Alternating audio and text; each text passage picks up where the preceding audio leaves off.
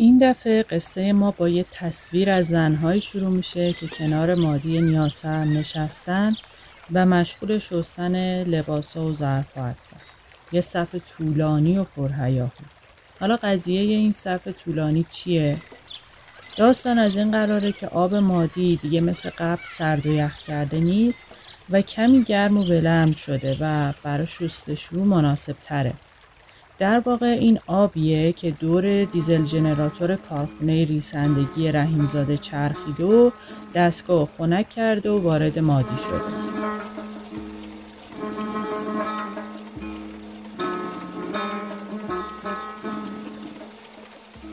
مؤسس این کارخونه ریسندگی حاج عبدالرسول رحیمزاده است که متولد 1255 عبدالرسول توی خانواده تاجر به دنیا اومد و تا 15 16 سالگی همراه پدر و برادراش به تجارت محصولات کشاورزی و دامداری مشغول بوده. 16 سالش که میشه تصمیم می‌گیره که برای تجارت به روسیه بره و به صادرات خشکبار مثل گردو و پسته و نخود و فرش و چای بین ایران و روسیه مشغول بشه.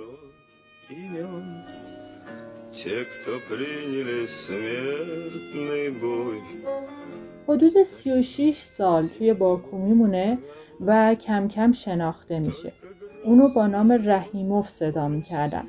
البته دو مرتبه توی این سالها به ایران میاد یه بار برای ازدواج با دختر اموش و بار دوم برای اینکه ببینه اوضاع کاروبار توی ایران و به خصوص توی اصفهان چجوریه.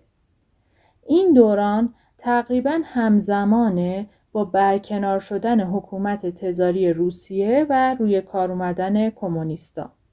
اما حاج عبدالرسول قبل از این داستانا همه داراییشو به اصفهان منتقل می‌کنه و راهی اصفهان میشه میاد اصفهان و چند تا حجره توی سرای مخلص می‌گیره و مشغول تجارت و صادرات فرش و خوشبار به انگلستان و آلمان میشه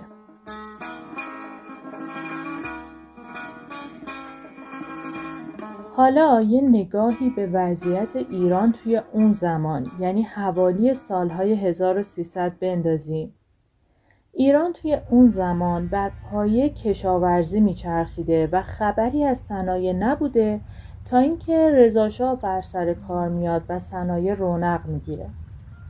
در همین روزا بوده که حاج عبدالرسول داشته تو خیابون احمد آباد به سمت خونش می‌رفته. که از جلوی یه نونوایی رد میشه و می‌بینه که یه تجمع شلوغی جلوی نونواییه دوستش رو اتفاقا اون وسط می‌بینه که در حال توضیح نون مجانی بین مردم مستضعفه. دوستش در واقع حاج عبدالوهاب افیونی بود که اومده بود درشک خونه ای که داشت رو تبدیل کرده بود به نونوایی. حاج عبدالرسول رفیقش رو صدا می‌زنه تو اون شلوغی و میگه که تو با این رایگان نون پخش کردن داری گدا پروری می‌کنی و بیا یه کار اساسی را بندازی. و اینجایی که اولین جرقه های همکاری زده میشه.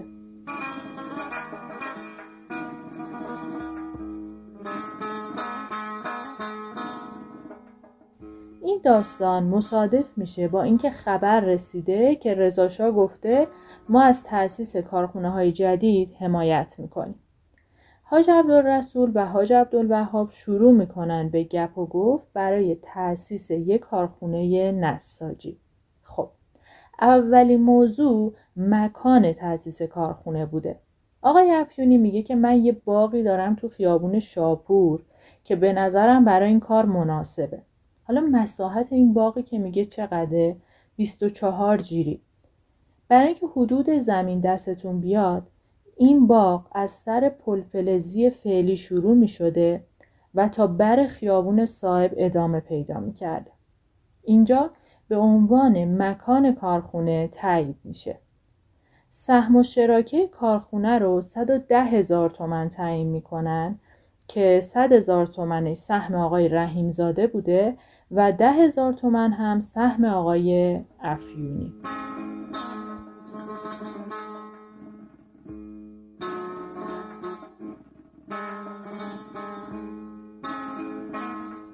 یه نفر دیگه که اسمش جز مؤسسین کارخونه اومده آقای کتابیه.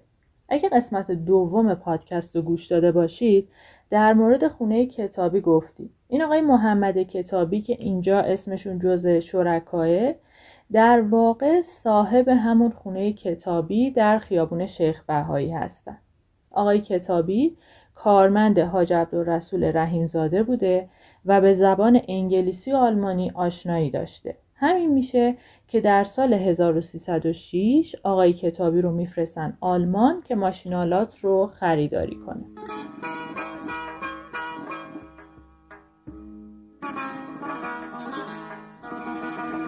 در منابع سال تأسیس کارخونه رو نوشته 1312 حالا ببینیم توی این فاصله زمانی یعنی از سال 1306 که آقای کتابی میره آلمان برای خرید ماشینالات تا تأسیس کارخونه چه اتفاقی میافته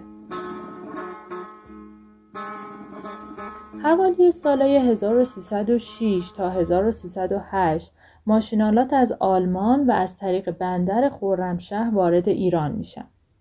ماشینالات که برای کارخونه از آلمان خریداری شده شامل چهار تا ژنراتور بوده که با کشتی وارد بندر خرمشهر میشن. در اون زمان در مجموع دو تا تریلی کفکش توی ایران بوده.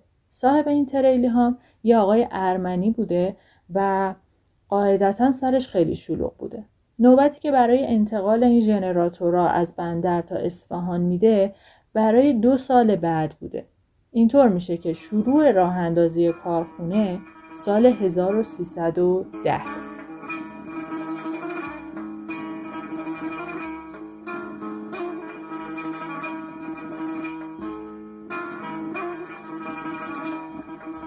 بالاخره کارخونه رحیمزاده در دوم مرداد 1312 با نام شرکت نستاجی حاجی عبدالرسول روغنی به شماره 23 ثبت میشه.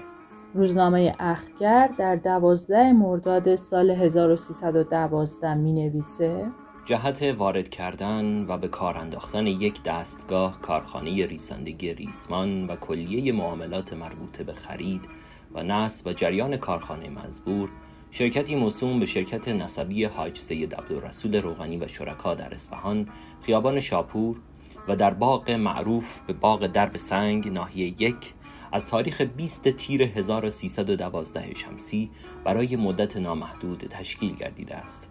آقای سید محمد کتابی برای مدت هفت سال به سمت مدیریت شرکت مزبور انتخاب شد. در حین راه اندازی کارخونه بودجه کم میاد و شریک دیگه به نام حاج جعفر فولادیانو اضافه می‌کنن.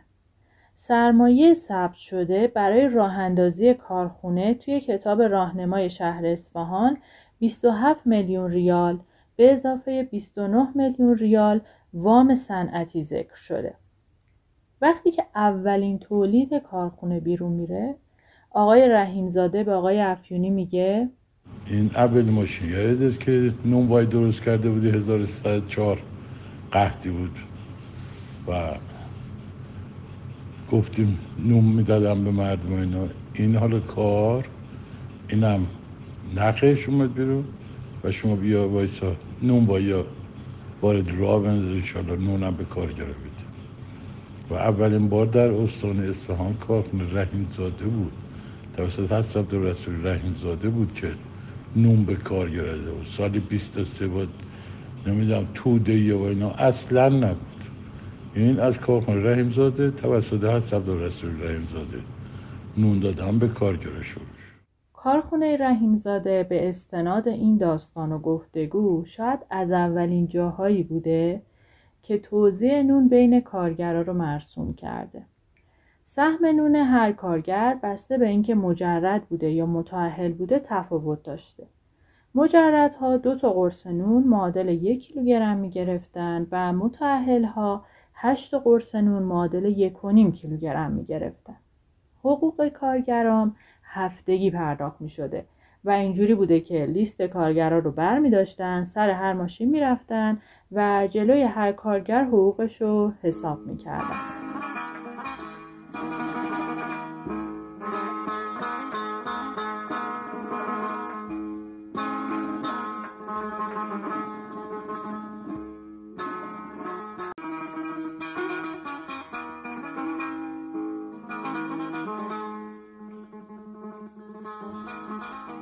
حوالی سال 1318 جنگ جهانی دوم بوده و کارخونه ها دچار رکود میشن. رضا شاه برای اینکه رکود کارخونه ها رو کم کنه میاد یه بازار مکاره را میندازه. در واقع چیزی معادل نمایشگاه های بین المللی امروزی. مکان برگزاری این نمایشگاه کاخ چل ستون بوده. از کارخونه های شرکت کننده توی این نمایشگاه کارخونه وطن، دهش، ریسباب و کارخونه رحیمزاده و صنایع پشم رو میشه نام برد. جالبه که بدونید فضایی معادل قرفه های امروزی توی نمایشگاه ها اون موقع برای هر کارخونه بسته به محصولش متفاوت بوده. برای کارخونه رحیمزاده یک کمدی رو در نظر گرفته بودن که چهار طرف شیشه ای بوده و محصولات رو داخلش چیده بودن.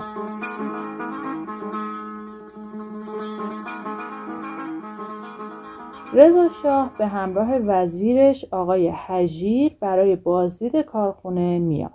از قضا این آقای حجیر قبلا استاندار اصفهان بوده و خلاصه میونه خوبی با آقای رحیمزاده نداشته.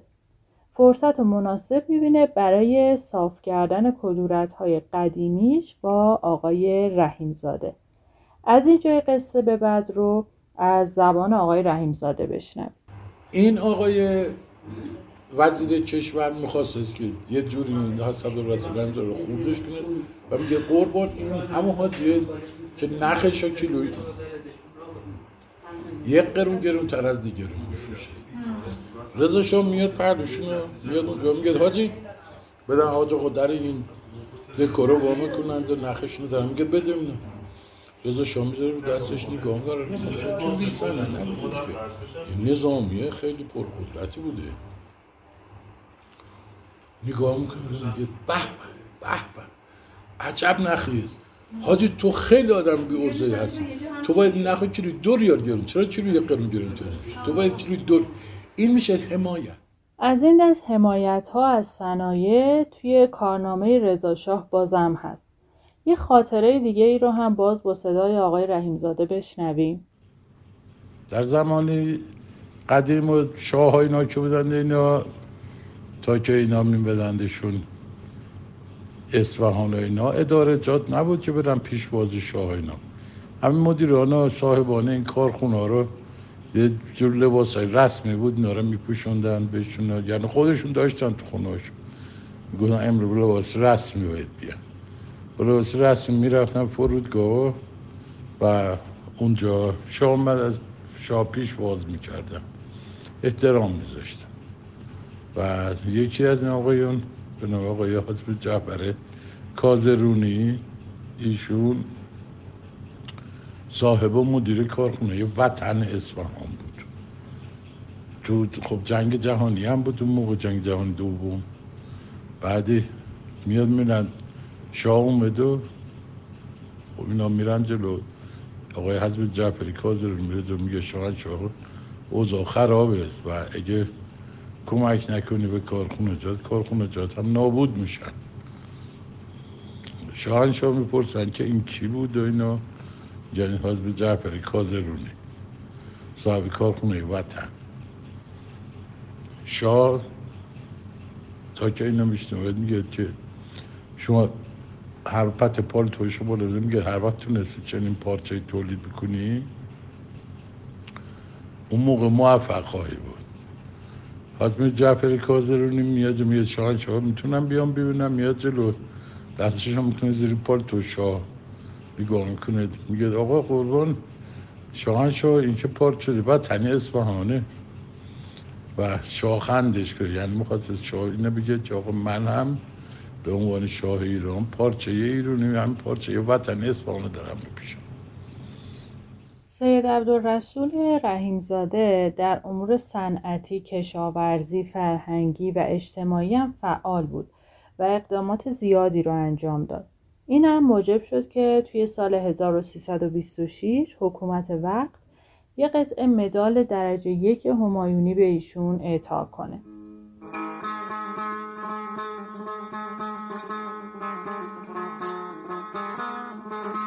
اگه یادتون باشه اول پادکست رو با یه تصویر شروع کردیم از زنهایی که از آب گرم خروجی کارخونه برای شستشو استفاده می‌کردن. کارخونه برای اهالی و همسایه ها فایده دیگه هم داشت. برق تولیدی ژنراتورهای کارخونه بیش از حد نیاز کارخونه بود. برای همین توی سال 1313 میان و شروع به برقدهی به خونه های اطراف می‌کنن. تو اون زمان خب کنتور نبوده و برای محاسبه پول برق آخر هر ماه از هر خانواده ای میپرسیدن که چند تا لامپ داره و بر اساس اون یه پول جزئی می‌گرفتن. البته این زمانی که داریم ازش حرف می‌زنیم حواسمون هست دیگه یخچال و وسایل برقی و این داستانا نبوده.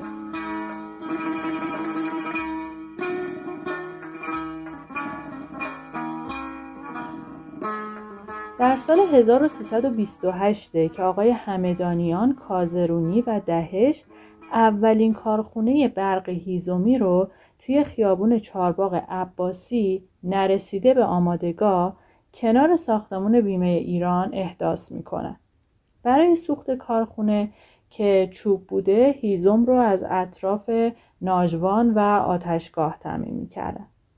این اولین نیروگاه رسمی برق اصفهان بوده که ظرفیت تولیدش کم بوده و بعدها کارخونه برقی احداث شد که توی خیابون چارباغ بالاه در واقع.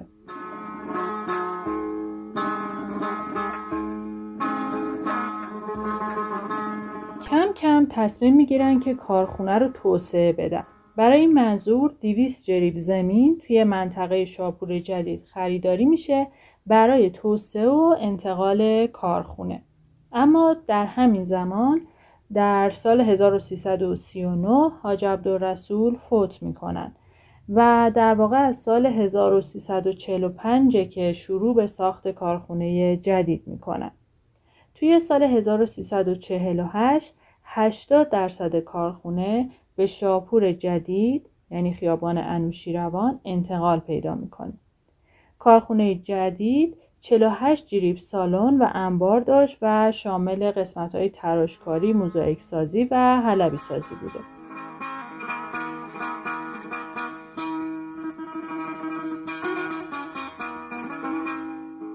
در پی انتقال کارخونه به شاپور جدید، کارخونه قدیمی متروک میشه و در اوایل سال 1386 تخریب میشه. فقط یکی از برجای تصویه خونه و قسمتی از فضای اداری باقی مونده. این بنا در تاریخ 5 تیر 1384 در فهرست آثار ملی ایران ثبت شده.